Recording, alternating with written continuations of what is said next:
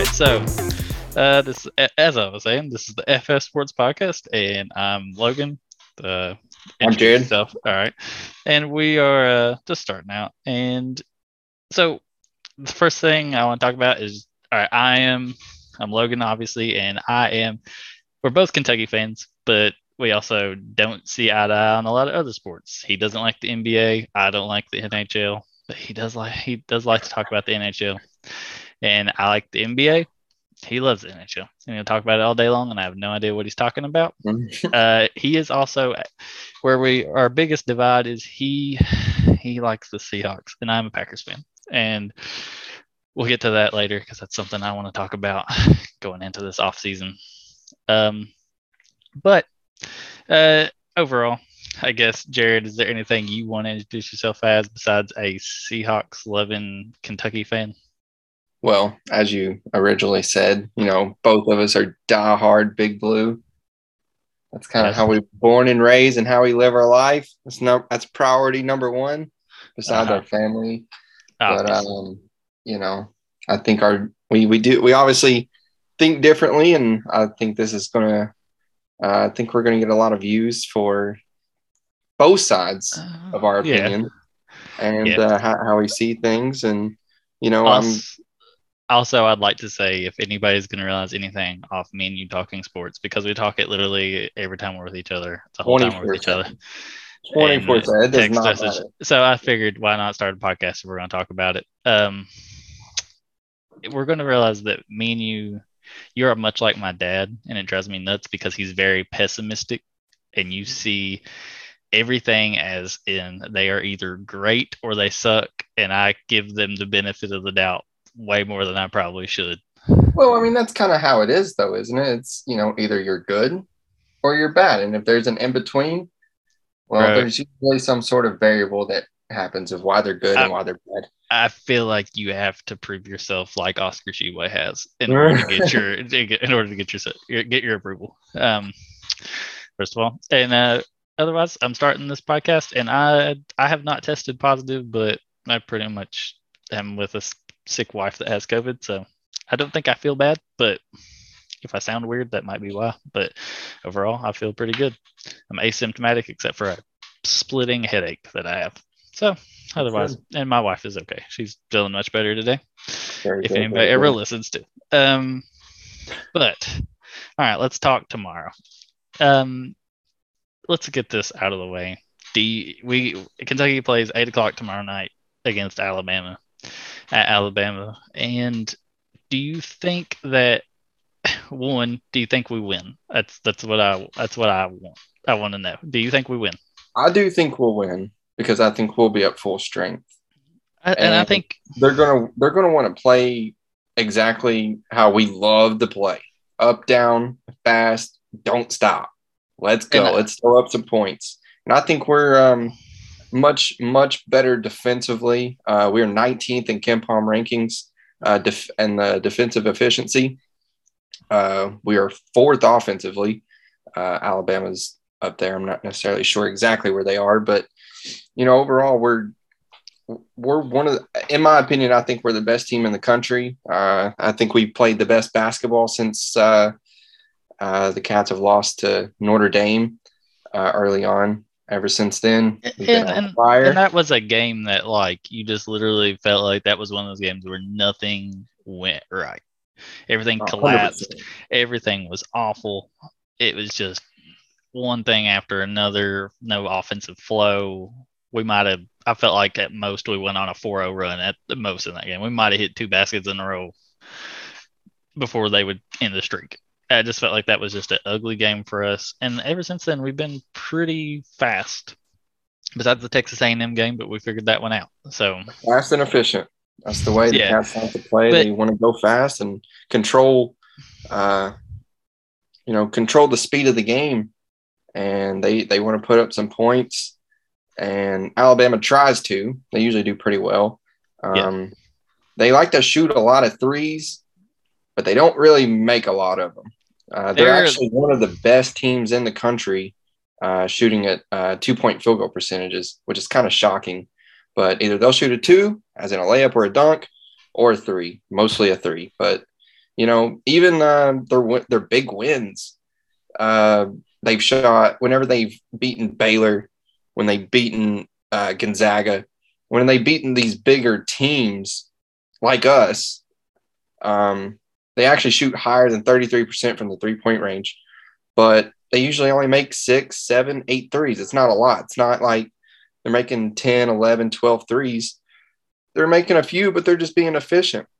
Yeah. So I think uh, on our defensive end to stop them, I think we can slow them down. Uh, I think we've got pretty good versatility uh, to be able to defend them pretty well. And I think that's why um, we'll come out on top by uh, you know, it's going to be a hostile environment, so it's still going to be pretty tough. I'll say, uh, I'd say we'll probably win by say we're, eight. We're a one point favorite, and I'm looking at it, and uh, so I would definitely smash the over on that. Uh, I would take I would take our side, but Alabama is one of those feast or famine teams. Now, if they come out and they, I feel like they sh- they try to play style similar to how Golden State plays in the NBA. They want to run as fast, and sh- they don't. They they're one of those teams that there's a 50% chance they would shoot a wide open layup in a fast break, or they would shoot a, Or a wide three. or, or a three. They they they don't care about shot selection. They want to get it up quick, and they they they want to score points. Now, to me, they could honestly. I could see them going off and exploding and us having a bad night and them beating us by 15. I give that probably like a 15% chance of happening that they just we just have a bad night and they explode because they're that kind of team. They could play the us the way that they played Baylor and then beat us like they beat Baylor. And but also at the But same they're time, also very small. That's kind of the. Sorry, I didn't mean Yeah. to interrupt you, but I Oh, you're kind of understand that they're they're they're actually a really small team. They're not necessarily as big or as strong as we are, and you know, surprisingly, Vandy Yeah. was beating us up the other night, and I'm not sure how they're feeling today, but you know, um, yeah, I'm but sure this weekend is kind of like an off week to not be able to get pounded down low and get beaten up and smashed, and we can kind of play free and not, Uh, you know, have to worry about getting beaten up. and I think the good measurement is we recently played Auburn at Auburn and they did too, and we felt we fared way better than they did. They For lost sure. by 19 and they let up 100 points and they they struggled and they they didn't look good in that game. But then you But know I- I right before that they the- beat Baylor. So that I I think that's what I'm saying when they're the, they're a feast or famine team is they can either kill some of the best teams or they they can be destroyed by some of the worst. And I think that's that's reflective of their record. They're 14 and 8, but they're also 11 and 2 at home. So they also feed off of The energy and the energy of their they, Mhm. that's what Alabama does in football too. I mean, they're even though they're good away from home in football, they're they're always good. But they feed off that energy in basketball and that helps their shooters be great and that helps them play with energy and go at it, you know. They they don't they just it gets them hot. And when they get hot, they just they're a hard team to beat, but at the same time they could come out and just be cold all game. They could not ever find the spark and we could kill them by 20. for sure. So- Right. So I could see this being a 20 point game either way, but at the same time, I think it'll probably be closer towards the end of the game, you know, because we could have them down by 20. I don't think we can necessarily get beaten by 20. Honestly, I don't think we get beaten by 20 by anybody, whether Yeah. they have a good night or not. But especially Alabama, or well, especially with us defensively, we're just so good. I don't think we'd ever let the game get away from us unless, you know, injuries or something occurred or, you know, and whatever. but- with with their mode of playing, if they are a shoot like they're a fast team, we're a fast team. Want to shoot threes? They want to shoot threes. That over right now for total points is 157. I could see that getting smacked Woo. out. I could I could see both teams combining for well over 157. I could see it honestly being 90 to 80 and then about okay yeah so about 170 points between the two teams i could tell i could definitely see that and as of right now uk's a one point favorite i could could definitely see us beating that but my x factor of who has to play good for alabama and let me pull this back up because it went away um it's the davison guy yeah, when JD he- Davidson. when he plays good, he's extraordinarily like when they when he plays good, he is a key point of how they win. Because I just had it here a second ago. When he scores a hold on, let me find it. There we go. Stats. So JD Davison, nice head of hair, by the way. Um, in his recent games, when they lost to Auburn, he had zero points, 24 minutes, zero points, four assists, zero rebounds, and two fouls. So, uh, not a good performance. But then yeah, when he, it, this is his average points per, per game this season are right around eight points a game. Yeah, 8.2. In their win against uh, Baylor, he had 14. He shot 66% from the field. And then their loss against Georgia, an uncharacteristic loss, only had seven. Their win against Missouri, 17. They're barely they barely escaped with a win at Ellis or against LSU. He only had four. So I feel like if he scores over 10, that's where it starts to get hairy for me. That's when I'm like, uh oh, that when they're firing with him playing well, I feel like he's one of their X factors. He has to play well for them to win. But that's just whether or not is he he's who will be guarding him? Probably Grady or TyTy. I don't know if he's a true um, guard. I'd say it's probably well, TyTy. It's, it's kind of tough to say. I mean, uh, they have a pretty solid like rotation of three, so I think we are definitely going to be doing a whole lot of switching just with the guard play in, in general. Uh, and with the fours, I, I doubt that uh, Tshiebwe or Lance Ware, whenever he comes in, uh, I doubt they'll be switching off the guard one of these guards because, you know, they've got Jaden Shackelford, their leading scorer at 17 and a half, six rebounds. And then you got Jahvon Quinerly, tra- um, uh, transferred from Villanova two years ago. Uh, very good player. Didn't he play very well against us last year? Yeah, he always does. He, he's one of their, uh, well, just like, well, Shackelford, Shack, Jaden Shackelford and uh, Jahvon Quinerly, both of them, they can – they can really put up some points, but you know that they're really guard heavy. You know, they go basically a four one, but their five man is really like a three. Yeah. So it's going to be kind of tough. I think it's going to be a good rebounding day for Oscar Tshiebwe. Oh yeah, because um, Ellis is their leading rebounder. He's a guard and he only has six point two rebounds. Yeah, yeah. yeah, So I see how. But all around, they're pretty. They're you know, buck average, average about forty rebounds a game. Uh, all of them average about four, five, six rebounds uh, per player per game. So, yeah, I mean, I their center, uh, is it Bediako? Bediako, yeah. He only has four point two rebounds a game. I could, I could definitely see him being, you know, having issues with Tshiebwe.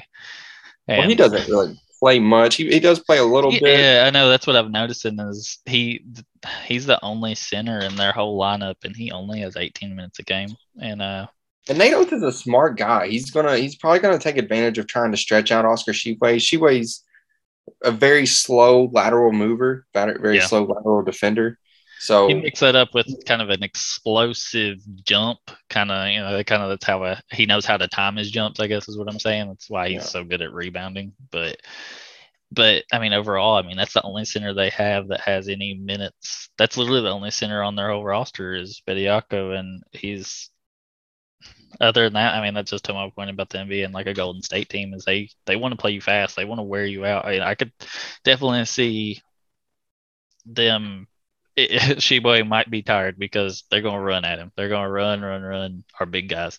But I think this is another, you know, good potential game for uh, Keion Brooks. He has, for sure. He's he's they don't really have a solid four. They have Gary. He only averages about 18. Gary and Gurley about 18 minutes a game. That's and Miles they split three forwards that are about 18 minutes a game. And I mean, I could see this again being a, a more experienced, very, very hot uh, Keion Brooks coming in, being very, very quick. Um, I definitely I feel it. I wouldn't necessarily be surprised if um, if Cal throws out a little bit of a, a few times in the same lineup to have both Keion Brooks and Toppin on the floor at the same time. Uh, Yeah, just that yeah. way he can have, uh, you know, that versatility defensively and, and kind of you always want those two on the Toppin's energy. Toppin's energy, definitely. You know, Yeah. especially in a game where it's going fast, you're going to have to rotate some players. But I just want to see if I'm looking at stats real fast. Shackelford, who was the guy that used to play for Alabama? God, that felt like he was there for six years. Who was it? I'm drawing a blank on his name. My God, Petty. Mm, Petty. Yeah, yeah, yeah. John Petty oh the my third. God, he went there from the time I literally started high school. I think he was there. I dropped out of college, didn't go to college for two years, went to technical school, and then almost done with my bachelor's degree at Western now, and I'm t- about to be 26, and I felt like he was there the whole time. He's the he's the Alabama of, of Perry Ellis from Kansas. Oh my God, Perry Ellis. He's there for 40 years and he's still there. He Oh my still hasn't left. the Perry Ellis. I feel like he's probably just. I bet they wish they had him last Saturday. I bet Kansas really wishes they had. Perry He- Ellis. They needed quite a bit of help. yeah, they needed they needed they needed God. They needed a lot of things. Uh let's see, who's our leading I want to see how many rebounds Tshiebwe is averaging fifteen point two rebounds a game against best in the country. lead against their leader of six point two. So I definitely feel like this is a.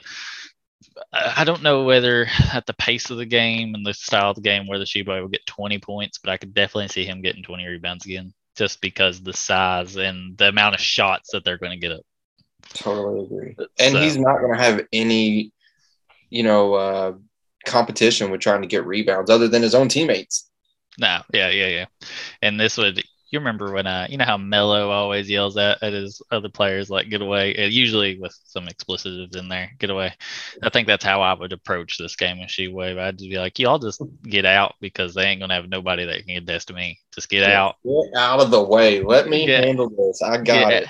Yeah, in a way, you all just start running because that's just the way, you know.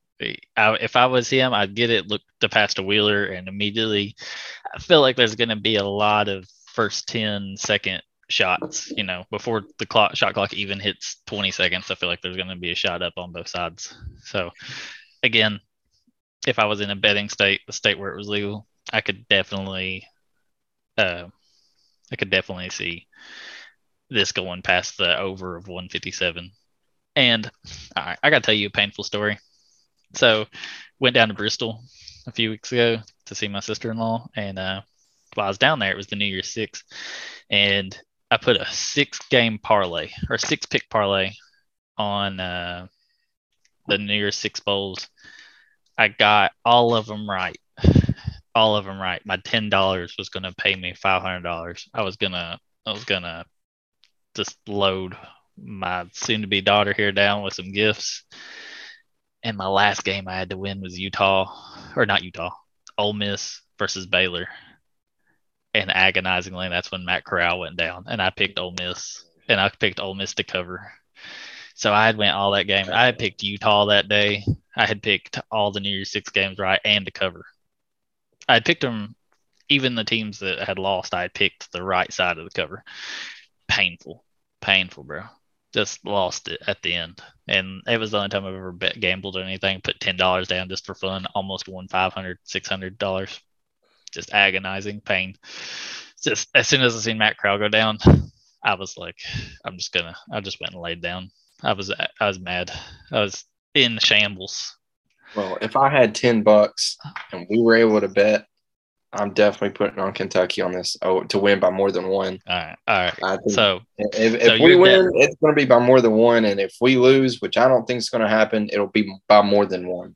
So, Yeah. it, uh, I mean, yeah, definitely, definitely. I could definitely see us losing by five to ten, but I just, I definitely, I, I, my heart and you know the picks, I definitely feel like Kentucky wins by seven, eight. I just feel like it's, I feel like their streakiness gets the best of them, and we ended up winning. So, but to your point, if you had ten dollars and you could bet on it, let's go to the next game. Duke versus North Carolina. yes. Duke at North Carolina. that Coach K in his final year, like we haven't heard that a thousand times, going to Chapel Hill for the last time. And as a guy who hates both these teams, I do enjoy watching this game. It's in where we haven't got Kentucky versus Louisville this year. I think it I think it's it's going to be fun to watch, especially as a precursor to our game coming on in the night. So I think there's a good amount of basketball tomorrow. But Duke versus North Carolina. Jared, what's your predictions? Because I already got mine set up in my mind. Well, I mean, I don't think it's I, don't think it's very difficult to to choose Duke here because North Carolina has struggled. They have not had much of anything positive go well all year. They're playing a little bit better of late, but oh, I mean, QB. Yeah, I mean, I, I, Duke is just a little bit better. They, um, over under on the amount of years Hubert Davis has a job. That's his name, right? He, yeah. Yeah, Hubert Davis. Yeah. Um, I'm uh, definitely saying two. Uh, if they find someone, if someone comes open uh, after this this first year, I could see him being out immediately. What's their what's what's North Carolina's record at this point? Uh, I was trying to get down to it. Uh, they're 16 and six, so they are playing a little bit better. Duke's only favored by three. They feel like they they're they're a week 16 and six. Like I feel like yeah, Alabama's a strong 14 and eight, and North Carolina's a week 16 and six. Armando Bacot, which is you know ba- bacon. Yeah, Armando Armando Bacon. I mean, anytime I mean, you go to anytime you see Duke and North Carolina, you know it's a rivalry game. It doesn't matter if North Carolina is six and twenty five, and Duke is thirty five and zero. Oh. It's going to be it's going to be a ball game because you know these two schools don't like each other. I mean, mm-hmm. I don't think anyone likes either one of these. So let's be honest. I think, as, and I think that North Carolina, just looking through their schedule here, I think that they're one of those teams that, at first, it looked like they had a very strong schedule, but they don't. I mean, they're they're beating up on a lot of a weak ACC team. The teams that they have played that are decent, you know, you look at you look at their schedule at the beginning, you're like, oh, they play Purdue, so you're like, okay, that Purdue's really good, and then they play Tennessee, which Tennessee's decent, decent. But then you look at, they're like, oh, Michigan's a strong team. Michigan's not that good, and sorry if Jordan never listens to this, but Michigan's just not that good. No, uh, not not that, this year. I mean, some people guy, have issues with uh, the, uh, that new guy that they're watching or they, they got in. He's pretty good, but he's he's not gonna he's not gonna save this. Not this season. No, well, um, I can't I can't think of that guy. He just started playing a few weeks ago. Jordan talks about him all the time, but. Uh, but then you continue to look there. I mean, they they beat, they got beat by Notre Dame, like us but then you know they beat up on Virginia. Then they got destroyed by Miami, and they they were okay a little after they that. Had some weird they, outcomes, uh, yes. for sure, with very uh, different play styles of very different teams. So, I mean, I think Duke just top to bottom is much much better. I think they'll probably win by. Mm, I'll probably say about five. I oh, I'm I'm hammering that cover but Duke. Um, if I if I could, I would definitely put down my mortgage on well, Duke. only I, reason, yeah, yeah, I mean, definitely the the answer here. Um, I, mean, I would be fairly surprised if North Carolina came out with that with being on top, but uh, I mean, with with um, AJ Griffin playing as well as he, as well as he is right now, he's shooting the yeah. lights out. The last but, game that they played, he went five for five from three. The game before that, I think he went something like four of six. So yeah. he's basically Duke's um, a sharpshooter. He's their JJ Redick. I mean, he's their man that's gonna. They need a three, hit him out yeah. to the corner. When uh, Banchero, Wendell Moore being able to be the two and three and be able to you know cover up the middle of the paint and be able to stretch out the floor. Uh, you know, it, Duke's very difficult to defend, especially with having uh, uh, Mike Williams down low. Yeah, Trevor that's What, that's what I was sitting here thinking about. You know, they struggled with Louisville last week or, or sorry, earlier this week, and I watched a little bit of that game, and just neither of those teams. It just looked like two struggling teams. And you know, we know that Louisville is an absolute garbage fire. So watching those two teams struggle, I just and the way we beat the Tar of North Carolina just by strength size, I do not think Bacot has an answer. I, think that's bet their only strong, decent big man, and you saw the way he struggled with Kentucky.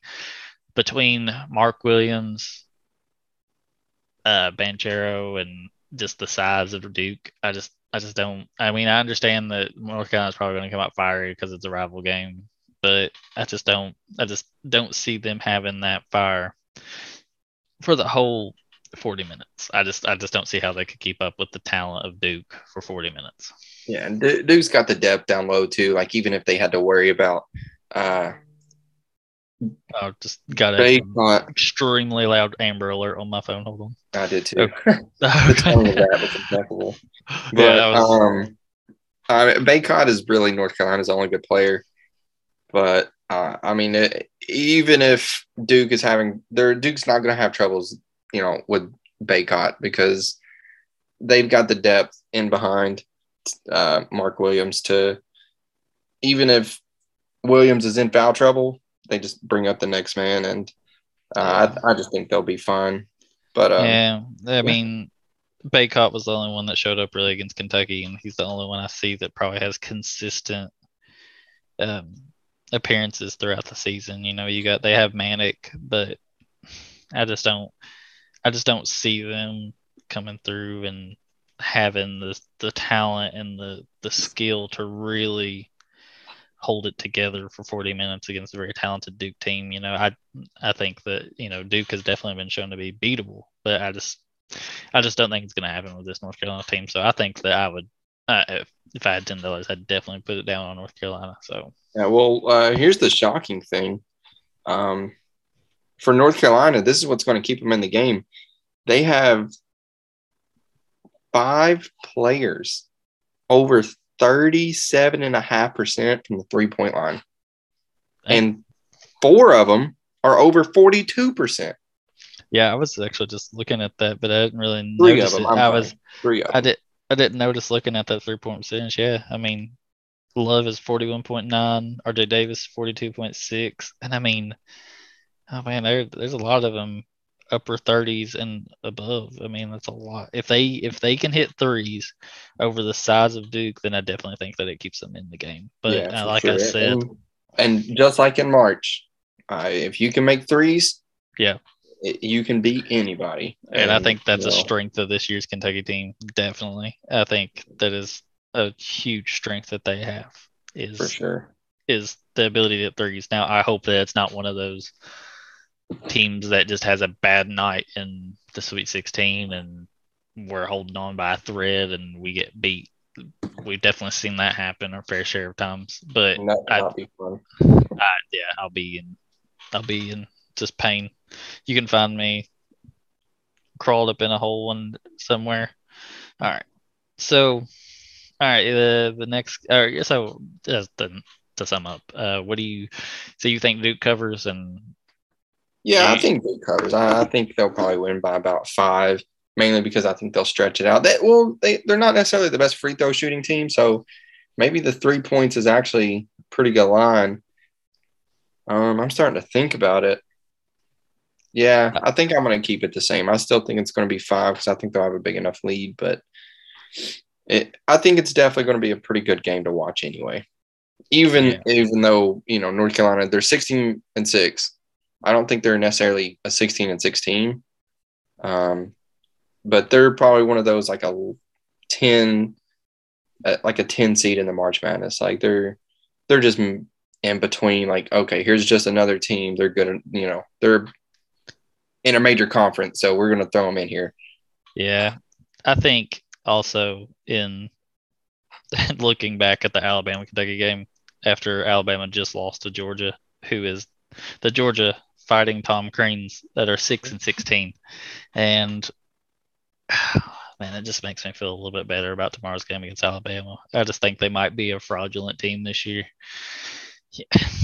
I don't know. Like I said, I feel like they could be streaky and be hot, especially in that environment. But the more I look at it, I just I think that overall Kentucky is just a way better team this year, and no doubt. I, mean, I think Cal- Kentucky's the best team in college basketball. That's my opinion. And uh, I, yeah. I, mean, like I said earlier, I mean, I, I, we've watched every single game. I've I've said it for about three weeks now. Uh, no one agreed with me, but here we are. They're ranked fifth in the country, and you know they're definitely playing like they're the best in the country. It's not even close. And I'm, I wish we could have Duke again because I think I, we would beat up on them. I think, uh, I think Trevor Keels ain't going to go off for 20 again. I think definitely we'll probably see that again. Trevor Keels and that other guy, the, the other big guy for Duke, whatever his name is, the one with the ponytail dreads. I can't think of what his name was, but he. Oh, the, the the guy, the transfer from Marquette. Yeah, uh, whatever uh, his name is. What was? I'll look it up real quick. Uh, what is his name? Oops. Uh, it is. Uh, Theo John. Theo John. Oh my god, I knew it was some name that makes me mad. Yeah, he he was very annoying. He's always been annoying, but yeah, he should have stayed at Marquette. I mean, he's going to uh, be the bully, you know, the backup to come in for Mark Williams when he when he gets tired, and yeah, uh, I I don't think they're going to have any issues, honestly. Inside, you know, perimeter wise, you know, Duke plays that a very annoying defense, that little handsy defense. I hate it. It's, yeah. it's just a very annoying defense. Yeah, they don't play a very, and I think this is one point of mine that I think why Duke players don't do as well as Kentucky players in the NBA. And I'm not going to say Duke players aren't good in the NBA because there's some that have played well. I think Calipari does a whole lot better, and we may hate it at times for him making people vigorously defend, whether it be man to man, you know, staying on your guy, it's your guy, defend him. And Duke kind of plays a, a loose zone kind of you can, we'll switch, we'll work it out. They always want to keep their best five on the floor, and I, and I think that's actually a good way of defending. But I think that's why Canadian players get so better when they're in the league because they know that their responsibility is to have that guy, and that's what the NBA is. Because it's one on, basically one on one with you and your guy in a team setting, and Duke just plays a very annoying, loose man type zone where they they can switch and they'll switch their players around, and it is just an annoying defense to watch for sure. But, especially when they play your team, it's it's very man, very annoying. It's probably relatable to the early 2000s with Jim Boeheim, and not was it Jim Boeheim? Yeah, Jim Boeheim at uh, Syracuse. That's just it was an annoying defense that not a lot of people could figure out because you don't see it it's it, it's not the triangle zone that Jim Boeheim does, but it's an annoying defense that you don't see a whole lot and not with that level of talent. Yeah. Well, Jim Boeheim, like he, he said it before, when, when he runs his 2 3 zone, that's what he wants to run. He doesn't go out and recruit the way he doesn't go out and recruit, like, oh, who can play defense? He goes out and recruits people who can get buckets. Yeah. And, and then he works them defensively. And I think, I think uh, Calipari does that. Um, uh, I feel like, uh, you know, Coach K definitely tries to do that also, but I think he he just tries to work them into playing defense. Yeah. Throughout practice, rather than like I think Cal he doesn't like, "Hey, I want you to want to play defense." Yeah, and, and he if he doesn't, you... I think we've seen just like in the past, while we had so many transfers. You know, Devin Askew last year alone, he said, I'm out of here. Ironically, he went to Texas, which is the number one defensive efficiency team in the country. Well, that's not thanks to him, though. I'll tell you that. Yeah, no, he's he's terrible. I was watching him the other night he, against Tennessee, and yeah, it's he's not good. Actually, that kind of leads. enjoys facing him. Yes, yes, they always get a smile on their face when they see him. So. Mm-hmm. Let's look. That's actually the game I was wanting to get to next. I guess that's a good segue. Is I think there's two good games to watch that I don't know a whole lot about, but I think it does help get a gauge on four different teams that can be trouble in March. And one of those games is Iowa State against Texas, which is number 20 against number 20 or number 23.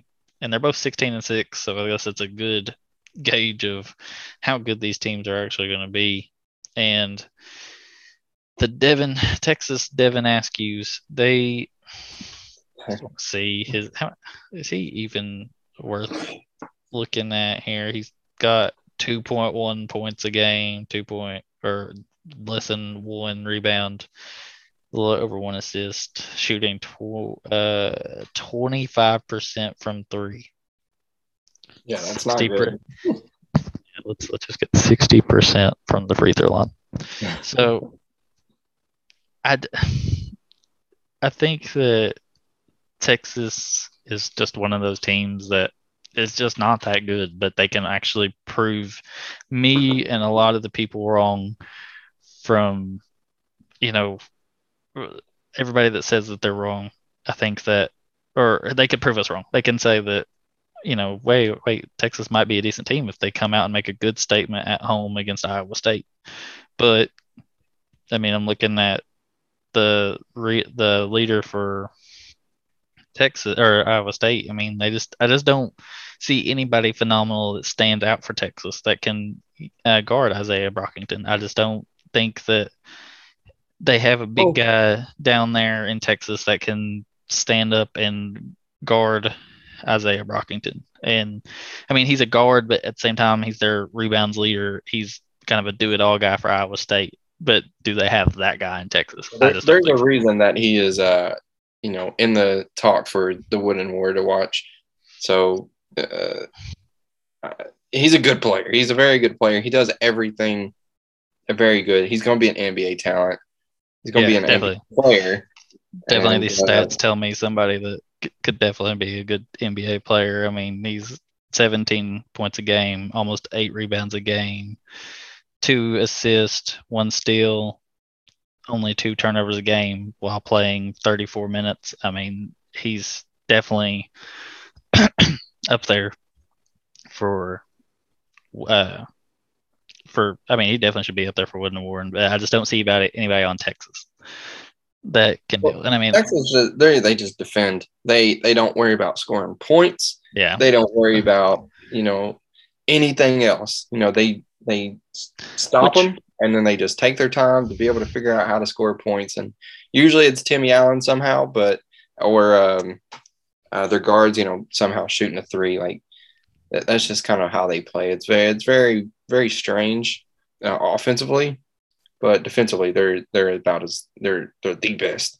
I mean, it's just the way it is. They they don't want you to score, and they'll make sure that you don't score. Yeah, and I, I think that's just a hallmark of Chris Beard's teams is his past few teams over the few years when he was at Texas Tech was they were a good defensive team, but they had scores that you could go to. Yeah. But they didn't they weren't known for they weren't known for killing you offensively, but they they definitely were a good solid team.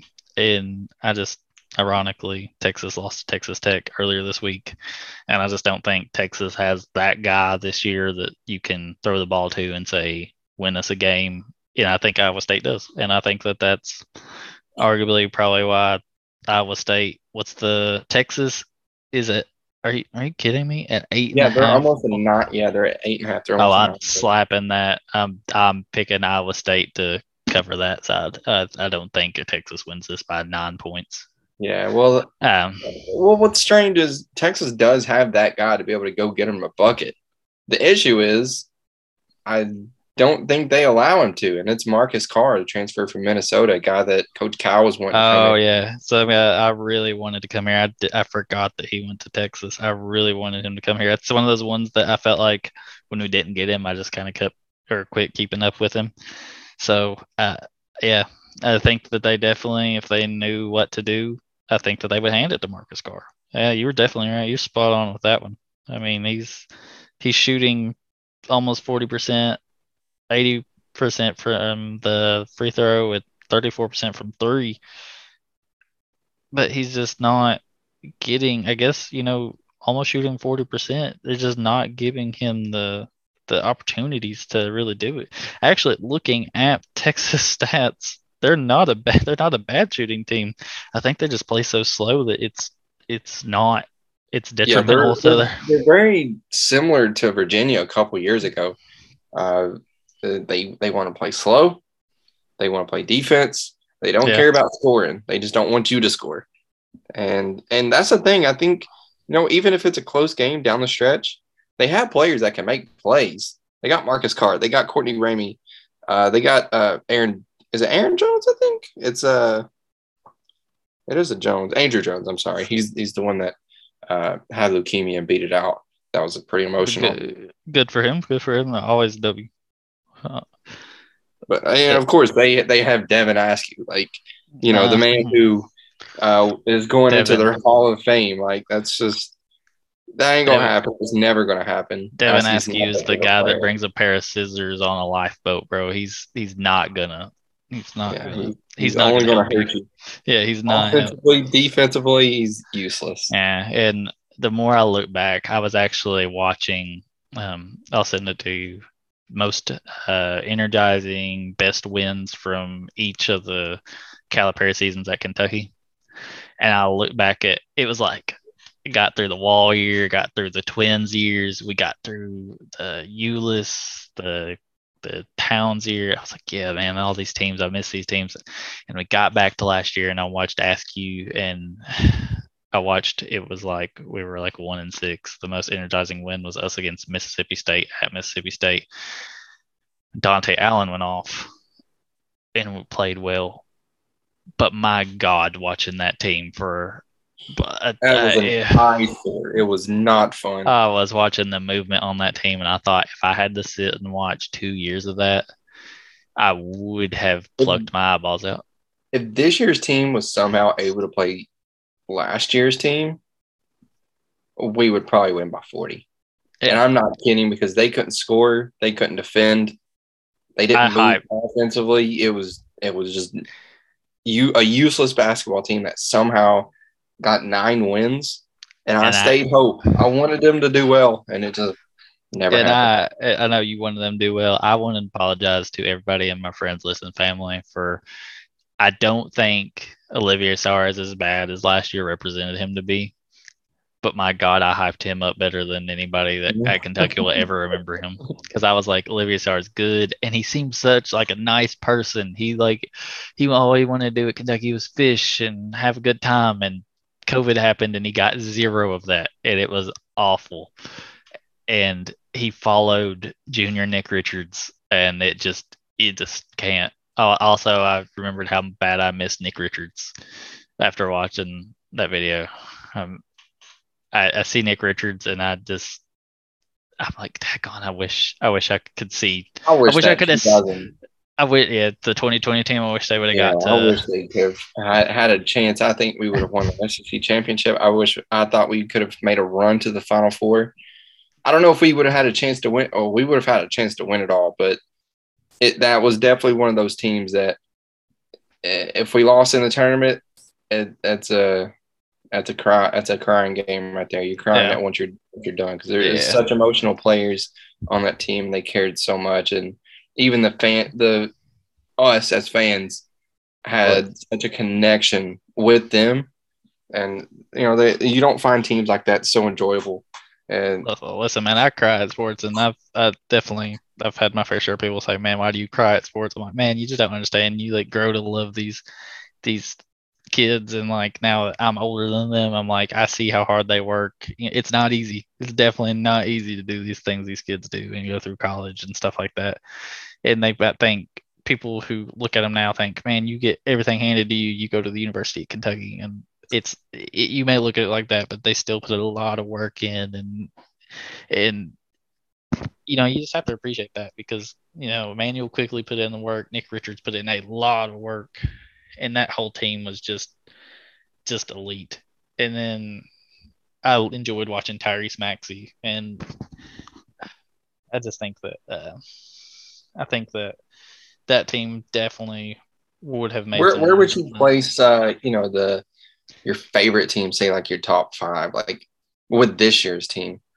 I, I think it's definitely in the top five, just mainly a lot because of Oscar Tshiebwe uh, for Dontaie Allen, whenever he comes in, you know, even if he plays bad or plays well or whatever, Yeah, it, it, the whole state of Kentucky gets excited.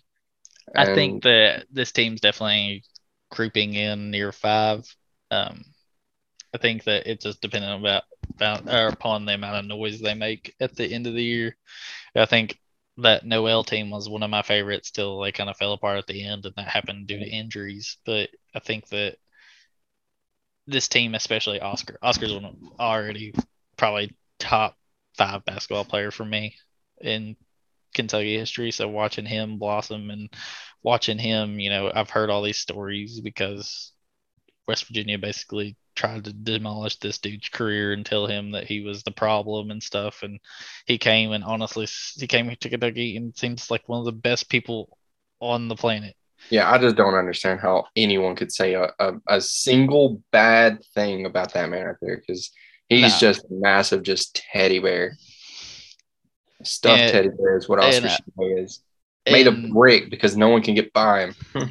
and I think this team also because yeah, he's he's definitely a brick wall, but I think this team is also very fun to watch because of their energy, and it's yeah. the team after COVID because of, so the fans get there and they get to show their energy and support for one another. They get to high five and jump and show you know they get to play in these rowdy environments, and I think that's one thing that I'm mad about this year is that Tai and uh, Wheeler got hurt against a very rowdy Auburn, and I wanted to see us steal their souls. And I mean, I'm not mad at them for being hurt, but I'm mad that we didn't get to take the energy out of that crowd and show ourselves as the number one team because I think definitely we were going to beat that Auburn team, and I think we were going to beat them handily. But once we lost our guard, both guards, there was no offense. So. Yeah. All right. So uh, quickly here, we'll go through a couple more games. I know you want to talk about the Kansas Baylor game. Yeah, it's just a big game. I mean, it, it's it's the top two teams in the in the Big Twelve, and uh, I, you know, I think Ochai Agbaji is going to be back for Kansas. He was uh, off off. Uh, he was off very off last game against uh, who was it? Uh, can't very off against us too. Yeah, I can't remember. Good. But uh, he had State. COVID. He didn't. Yeah, there you go. Uh, Iowa State. They won what seventy to sixty one, I believe, and Oh, Agbaji yeah. didn't play. I see what you're saying. yeah, I didn't know. I didn't pay to. Yeah, I didn't see that he actually. Right, and I think he'll be back this game. And, and I mean, Baylor's got their own wooden players. You know, they, they got good some. They got some good players. A good team. Definitely smartly coached. And I, I just want to talk about it just quickly. We don't have to talk about them too long.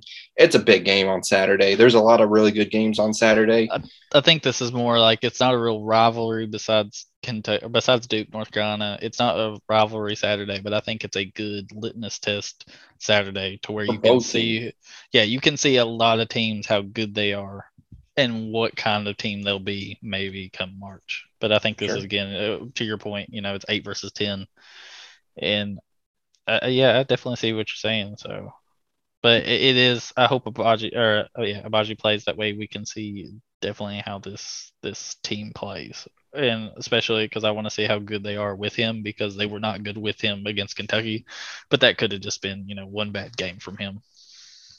No, I think we just you know, I think we just played so well defensively that. Uh, I mean, he had some good shots, and when he had good and open shots, he made them. So yeah. I, I, think just defensively we were we were just rock and, solid.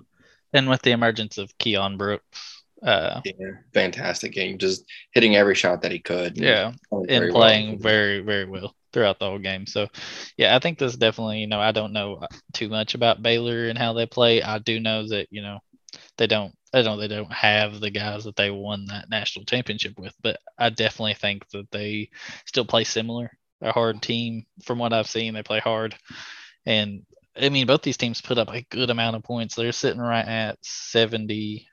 Uh, nine and 70, 72 and 73 73 from kansas oh. 71.8 from baylor uh, i looked up. and kansas is actually favored by two and a half oh i guess i read the wrong thing i was looking at it i thought it was 79 80 oh no oh yeah, yeah, yeah. you're right my bad i'm sorry yeah, oh. Okay. 78.8 for baylor 80 for kansas Okay. Just yeah. Baylor's so much better defensively. That's the issue for Kansas is they just struggled defensively. They're fine offensively. They run good stuff.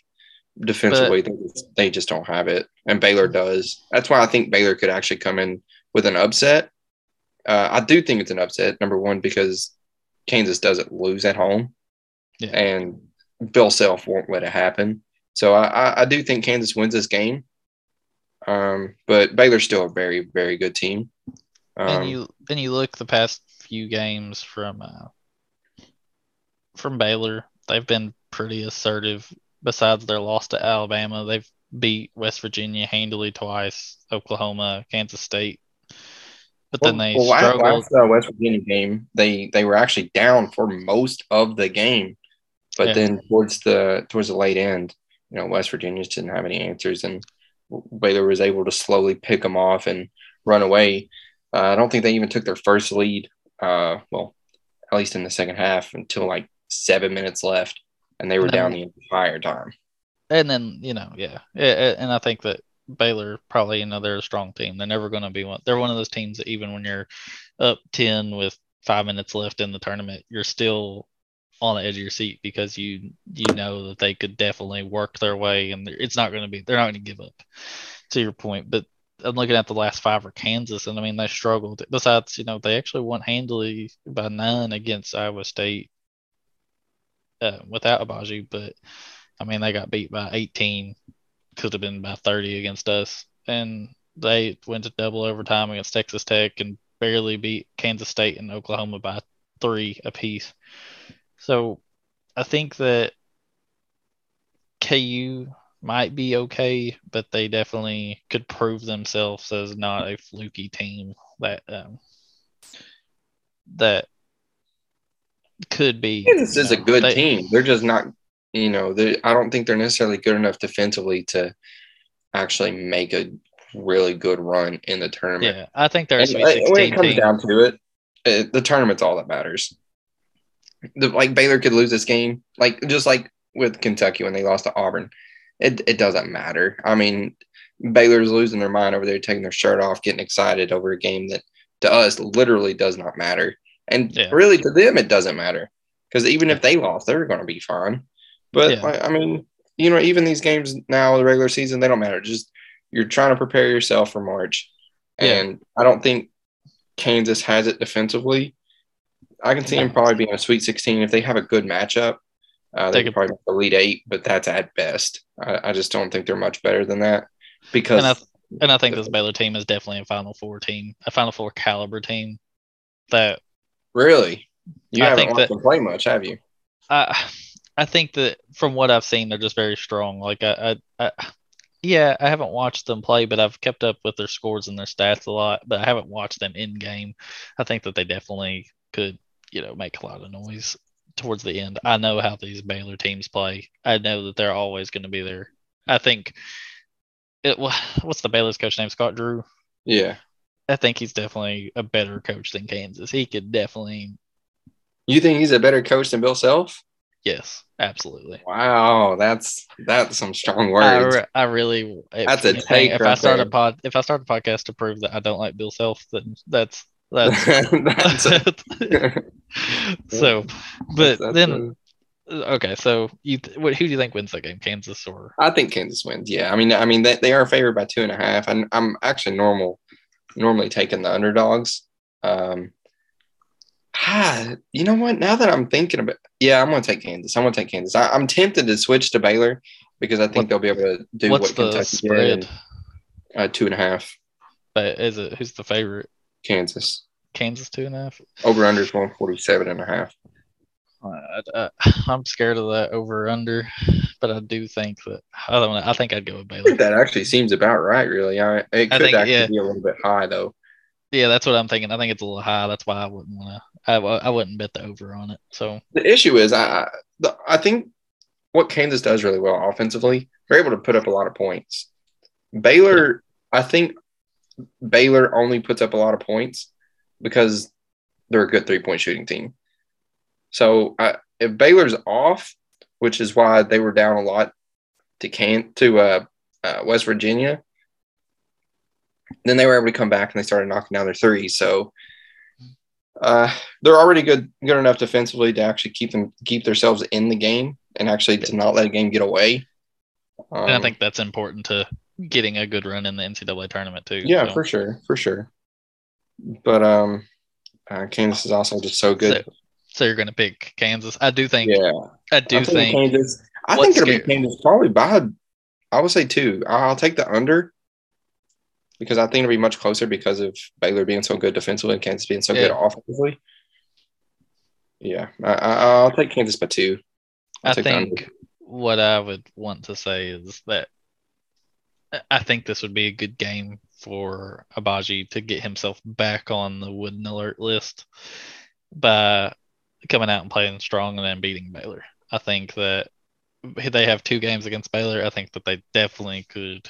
He could definitely put himself back on, you know, the list to be the top player in college. I don't think he'll win it, but you know, still being top five in that conversation at the end of the season, I think he could probably, after playing so horribly against Kentucky and then not being there against Iowa State, I think that he could definitely come back and prove himself.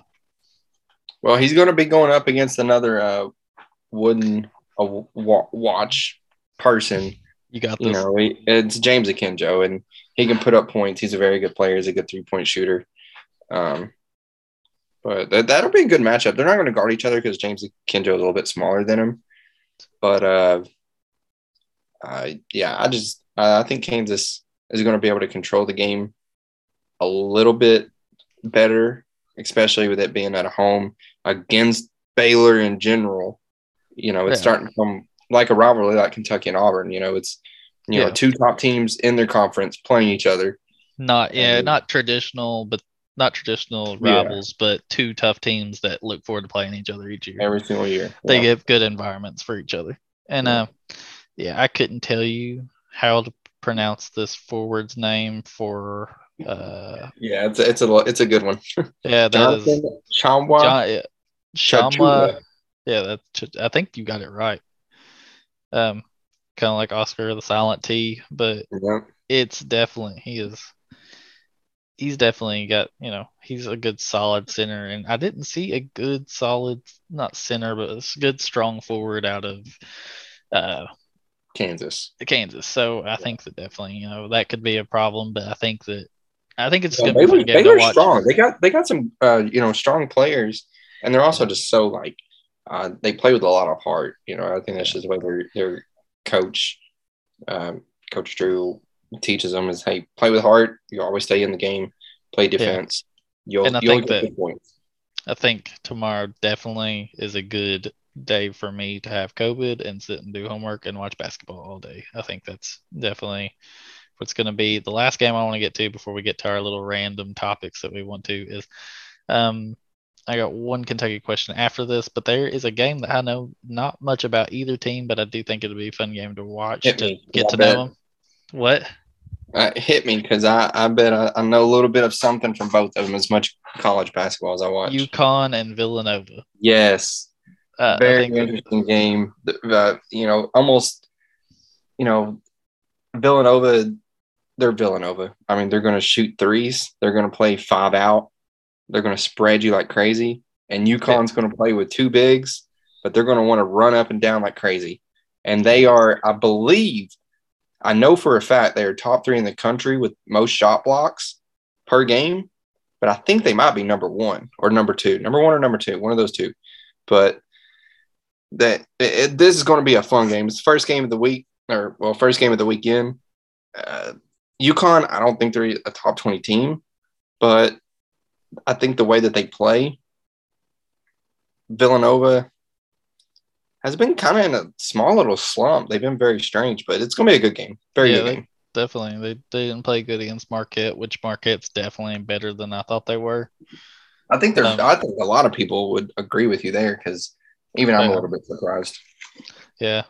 But I mean, even then, I'm looking at, you know, they've lost they lost to Marquette twice, but honestly, Villanova hasn't, they haven't fared well against decent teams this year. I'm looking at their schedule, and I mean, they only put 36 points up against Baylor. They got blown out by Creighton, ended up coming back and beating Creighton a few weeks later. So I think it's, but they also destroyed Tennessee too. So I think that, and they played Purdue. They got beat by Purdue. So I think that um, one of my I dogs just really threw themselves up against my door. It kind of scared me for a second. but um, I think it's Sawyer wasn't in there with me. Uh, but I think that again, it Villanova is one of those teams that might be you know coming into their stride, but at the same time, it's hard to tell because they've got beat by Marquette during this. They got beat twice by Marquette during this stretch. So it's going to be good to figure out exactly who they are against uh, Connecticut tomorrow. And Connecticut, I guess, a team that I didn't think was as good as they are. Yeah, and uh, UConn averages seven blocks per game. That's just outrageous. Yeah, that is. I think uh, the big man Sanogo, I believe. Uh, yeah, Adama Sanogo. He is. He, he he's he's fun to watch. RJ Cole, he's fun to watch. He's their he's their guard. He's their leading scorer. But you know Villanova, they're very balanced, a lot like um, Baylor in a way. They they want to play five out. Baylor doesn't necessarily want to play five out, but they can. And but Villanova's, you know, that's how they play. Collin Gillespie, senior, he's a stud. He's he, you know, 91% free throw shooter, 46% from the field, 17 points per game. It's going to be a good game. It's going to be a good game. Yeah, yeah, I think so. And I, like I said, I don't know a whole lot about these two teams because um, I, just haven't really watched a lot of UConn Villanova. Don't go out of my way to watch those two teams. I actually watched more Iona this year than I have these two teams, but they I think it'll be two teams that are worth watching and seeing, you know, exactly how good they are and definitely two teams that play good in March.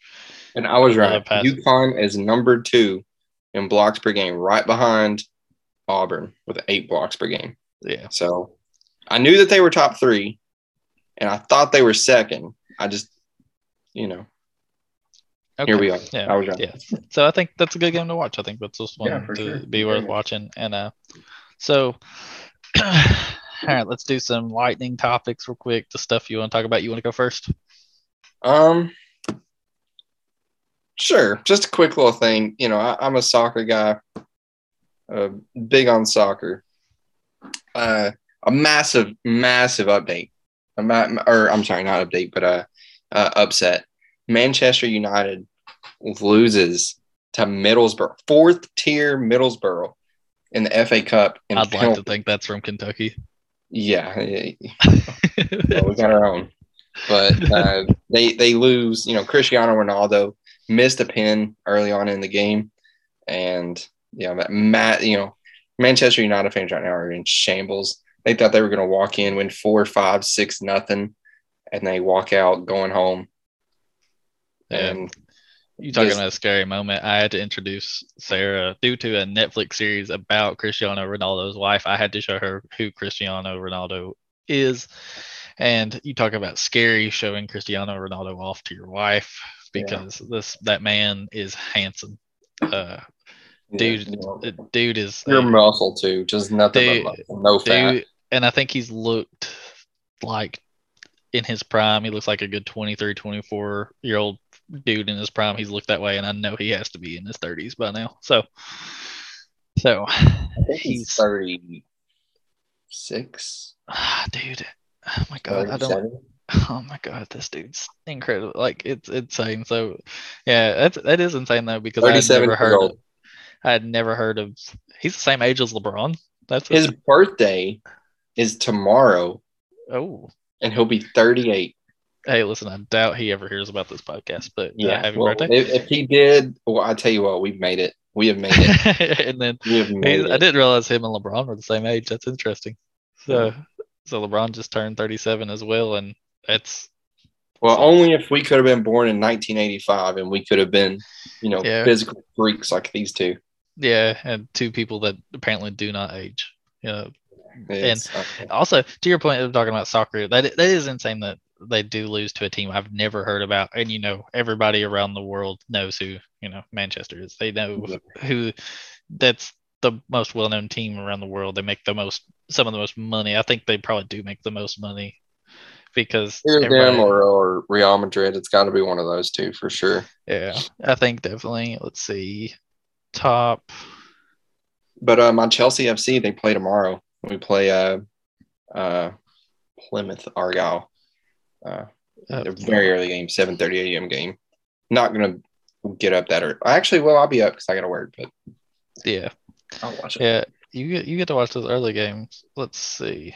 World's most valuable sports teams. Uh, it just wants to show me. Just wants to show me football teams. I think that. Oh, bar. Hmm. Cool. Well, oh, while you're looking up that, I, I did want to like I'm sitting here watching the uh, Winter Olympics, uh, Beijing 2022. Uh, just watching the women's slopestyle right now and the qualifying, and the, there is nothing more impressive than watching these people on snowboards and skis jump, you know, 75 miles in the air, like going um, 95 down a hill, just throwing her body out there. Just terrifying. Terrifies me, and I don't know how people decide to do that. It's one of the things that I'll look every time. I have to think, how do you do this the first time? How well, do you do this? You get up what's, and you just go down the hill, and then you just get braver and braver. How do you not die the first time? Like that's the uh, I'm terrified. I can't even skateboard or rollerblade. It's awful. Uh, I tried rollerblade one time and rolled over this woman at church camp. Literally just folded this older lady in half. It was awful. It was not good. I thought I for sure broke this woman. Oh, actually, okay. Top five. Dallas Cowboys are number one at five point five billion dollars. Then it's the Yankees. Win a playoff game in the rich. oh my God! Don't tell my dad that. New York Yankees, the Knicks, then Barcelona. Yeah. I knew those, those two Spanish teams, Barcelona and Madrid, they got to be top. Madrid's next, then Golden State, and then the Lakers. Golden State. Yeah, that's that, that, that's when you know that this list is definitely a, a modern day list because yeah, even I, honestly, I would even say you know eight years ago, five years ago, they weren't even on this on on the in the top five. This is a, from a Forbes list, and this is based on their value. But tenth, eleventh, and twelfth is Bayern Munich, and Manchester United and Liverpool, and they're all right there with each other, like literally within a few million dollars of each other. So and then uh, and I think Manchester, Chelsea is probably like in the twenties. Manchester they're, City's thirteenth, and the the amount of money that these teams are worth is insane to think about. Surprisingly, the Washington football team is nineteenth. Yeah, that's a shocker. Yeah, let's see. Chelsea is 25th, tied. Oh, with, I knew it was in the 20s. Lucky guess. They're tied with the Celtics and the Broncos, and okay, yeah, that's those three for 25th. So, all right. Um, the next thing I want to talk about is Shaedon Sharpe going to play. I'm tired. I'm, t- I'm tired. I, uh, well, okay, no, we'll start tomorrow before we discuss further because I think I want to record Sunday. I'll do another one Sunday because I want to do a foot football one. I want to do a, a Super Bowl, prepare us for the next game, and then I want to uh, we'll talk in we'll talk in general for the season, but let's talk about do you think that Shaedon Sharpe will play tomorrow? No. I don't, think I don't, I don't, think so either. Uh, yeah. Well, I've seen some sources saying that he was definitely going to play against Vandy on Wednesday. Did not. Yeah, I, I. Just, I, with with with each game that passes, I just do not see him playing. I, I think well, at this rate now, I mean, we've already ran through the. I mean, Vandy's passer. Uh, who, who else are we going to play? That's we are going to again forty or something. You know, like, and it honestly, it's most likely going to come down to two situations. We get into serious like injury concerns with with our guards, yeah. and he's going to have to play. And number two, you know, we got to be up by a lot for him to come in and play. And I, I don't think that'll happen. Yeah, so, I see the only real game that I see us running away with. There's two of them, and I think that's Ole Miss and South Carolina. I don't think you do it. You might be able to do it against is Florida because they're not home? that. Yes. Okay. Well, Ole Miss is. I honestly, when when when is Ole Miss? Uh, it's the it's March first, so it's yeah, definitely uh, it's late. South Carolina's a few games away, and I just don't know. I just don't see a game where you just insert him and say. And we got Florida. Florida's at home. And then the, it's to be a, if he does play, it's going to be a home game, and I'm not even. Wait, is Ole Miss the last game we have of the uh, of? Nope. March oh. fifth is our last game. We play Ole Miss at home. March at home. Uh, yes, it's our last home game. So it's a senior day. Well, I'll say this: if if Cal knows that he's coming back, he probably won't play him. Nah, I, and I he think knows that he's going to leave. I think he'll play him. I think that's a risk that Cal has to evaluate because Shaedon Sharpe's family has also said that he's coming back for sure. But at the same time, drafts are already putting Shaedon Sharpe in the first round next year. So Yeah, he's. It's I, just- I looked at it today. He's he's sitting at number seven, yeah, and Ty Tyler's sitting at ten. if if he's sitting above TyTy already, he should be out there. He definitely should be out there. He, Could you imagine if? So w- with the transfer mill going on before the season, we got Oscar Tshiebwe. If Yeah. we had Kofi Cockburn, and we were able to play both of them, first off, I don't think we would have even lost a game, even with having our guards out. And number two, I forgot where I was going with this. I just I got distracted. But anyway, I just wanted to bring that up. Basically, I just, like Yeah, if we I- had Kofi and we were Yeah, able to have was- two players was- the exact same, just a bully inside, that would just be unreal. and I think that we knew that we weren't. I, I think we knew that Davion Mintz was coming back. That's why we didn't go on Marcus Carr. And so I, I think if I think Cockburn's really the only way this team could could have been better because it gives us something we don't already have. But Because we have Lance Ware. uh, do what? We have Lance Ware though. He's he's basically the same but worse. Yeah, he's he's getting he's honestly giving good minutes though. Yeah, and he doesn't. He he. The only points he's scoring is the points that are literally given to him. Yeah, Like if it's like you know him wide open for a layup after, uh, you know, Davion drives to the basket and he's just sitting there wide open. He dishes off to him and he Yeah. just gets an easy dunk. It's like his only Hey- points that he's getting. hey, that listen, free throws, you gotta know your role and you gotta Hey, roll with it. and it. he's nailing Yeah. it too. You gotta just go do what you do and do it. All right. So uh, a couple other things I want to talk about real quick was, um, I know you don't talk about it, but the NBA, the the Nets have lost seven in a row, and I know The they don't. I, Kevin Durant, Kyrie Irving.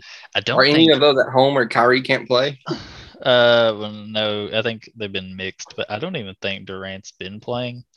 Oh, but okay. Also the it has been hard. I mean, they lost by 23 tonight to the Jazz. Um, they lost by twenty three. to the Jazz, and Jazz just That put- just shows how important Kevin Durant is. yeah, uh, I- and they they've been. I mean, they got beat by Sacramento last night, so Sacramento's uh, awful. But let's see. And it wasn't even the saddest thing that happened. They, somebody in the Brooklyn Nets organization died. They decided to post on that, not their loss. That's good. Uh, let's see. Uh, that was just a rough day, rough stretch to be the Nets. Uh, I want to see whether or not Durant's play. I do not think they've been playing. No, he they. I did see things. I did see uh, some things where James Harden's on the block. James Harden wants out, and the Nets are having a out. yes, he wants out. Kyrie tonight was pulling a Russell Westbrook stat line and was six for twenty, Ooh. and his plus minus was minus twenty nine. Uh, that, that's gonna happen when you lose by twenty three. So James Harden is not playing because he wants out. He wants traded. He's open to playing the rest of the season for the Nets. I do not know why he wants out. I don't know whether he wants to be the main dog. but, You know, he's third right now behind Kyrie and KD. Um, and you know he, he's proven over the years that he's not a team player, and he wants out. So what the Sixers are, or what the Nets are wanting to do is to decide whether they want to play the rest of the season with him and take their chances on winning a championship. If they can get KD back, KD back, be he'll be back in a few weeks. Oh, maybe, maybe we'll we always know how KD injuries come along. Um, but do they want to trade him now, get something out of it, or in the long run, or do they want to try to go all or nothing this season? And I think that they finally decided today that they are uh they they are wanting to move him this. And today they aggressively pushed for actually Ben Simmons. I don't and a draft pick. but interestingly enough, as this is a Kentucky first podcast, they wanted Tyrese Maxey, and as we're recording here, uh, as we're recording, the Nets, uh, not the Nets, the Sixers definitely said no to that. They were like, "You're not taking Tyrese Maxey. You, you know what? Like you can have Ben Simmons and a few draft picks." They they said no. They said no. We're not taking that bum. They're not. We're, not taking James Harden for one year. He's on the end of his contract, I think. Yeah, on like and, a fifty million dollar deal. It's something stupid. Uh, just ridiculous but you know they're both two teams wanting to unload baggage. They're two they're two teams wanting to get rid of guys who are not doing much for their team right now, anyways. And this they want to move on from bad situations. But the Nets, you know, the Sixers have survived without James or without Ben Simmons. The Nets obviously are not surviving without Harden. So I think it, that's an interesting trade to look at for the next few weeks. To if see I was the Nets, I would honestly, I would, uh, because you know that you're pushing for a championship, and you're and you're sitting sixth in the standings, and if you can't, you know, get one of the forty Kentucky players that are just absolute studs, why would you go for anyone else? You might as well just keep what you have, keep James Harden, keep Kyrie Irving, keep Durant, obviously. Go for the championship when Durant gets healthy, push, push, push, and you know just uh, just take your chance with him. Honestly, and I'm gonna say something that may I would like to see Kyrie play more with Durant to see how it works out. But with Kyrie not being able to play at home, I would be tempted to move him to a state where he could play more often as an unvaccinated player. Um, which would suck because he'd probably go to somewhere and then play the Nets in the finals not be able to play half the finals. That would be hilarious. That would just be, but that I think that that's a. I don't know. I think the Nets are just an interesting team to watch. I don't really know what they'll do. They really want to get rid of and unload Harden. They're not playing him, so they don't hurt him, and he doesn't want to play, so it doesn't get hurt. So I think it's interesting to see what they do for the next few weeks and see where it goes. Also, uh, as a LeBron fan, the Lakers suck, and as an Anthony Davis fan, yes, the Lakers really suck. So I'd like to see what the Lakers do too. But um, lastly, my thing is bye Tom Brady.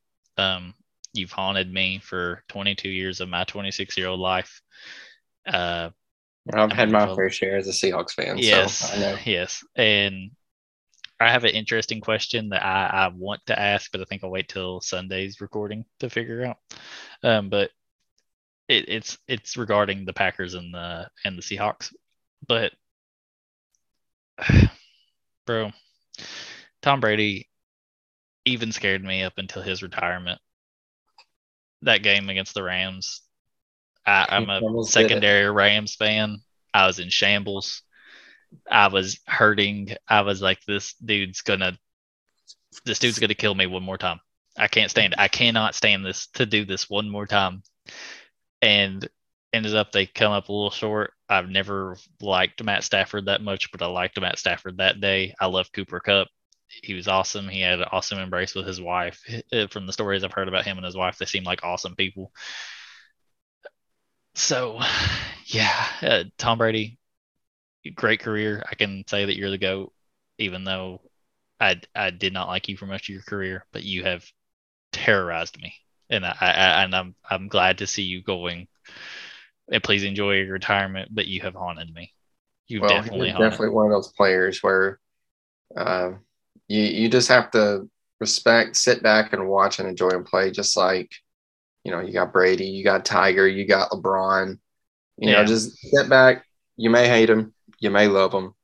Sit back, enjoy the ride, watch them. They'll be gone eventually, but yeah. you know you, you don't you don't see you know seven championships coming from one quarterback, uh, and the and the the milestones and stuff that he's that he's done. It's unprecedented. Like it's unreal. Yeah, it is unreal, and I I I Great. again. Sayonara. Thank you for leaving. uh, heart attack. Heart attack one more time in his career. I was sitting there in my parents' living room about to put a hole through a wall. It was 27 to 3. My family was like, wow, Buccaneers getting killed. And there was this little, little dark hope, go uh, dark in, I wouldn't say hope. It was like, it was like nagging at me. It was like, hey, that's Tom Brady. It's 27 to 3. It's 27 to 10. Hey, it's Tom Brady. And then I was like, or whatever the score was, he was down by tons. And then it got to 27 13. And I was like, oh God. And then it was 27 20. And I was like, crap. And then it was 27 27. And I was like, this man, this man's killed me again. This man has, in his 22 two years, has taken years off my life. And I'm, and I'm so glad to see him gone be as a competitor. I thought he was awesome to watch, but at the same time, as somebody who is an NFC fan and loves other teams that he's constantly terrorized. Especially, I know you. You're a Seahawks fan. I know you, but so Seahawks and Bengals. We got throwing the Bengals in there. Yeah, yeah. We'll talk more about that. First, yeah, we'll, we'll, we'll, definitely talk about that Sunday. But yeah, yeah. I, I definitely we'll have a a little bit to talk about Kentucky and the post game of the the uh, Alabama Kentucky, and then we'll see um, we're going to talk about NFL and other things on Sunday. Anything else you'd like to talk about tonight? I know you got to go to work early in the morning. No, man. I think I'm good. I think we've we've had a a really yeah. long episode. I think, uh, hey, I think I we talked about a lot of things. You know, it, it's the it's the first one. Uh, you know, you'll get better as we go, and uh, hey, listen, uh, you know, in general, we will get better as we go, and you know, uh, hey, just, I, practice makes perfect. Let's talk let's, let's just talk a little sports, you know.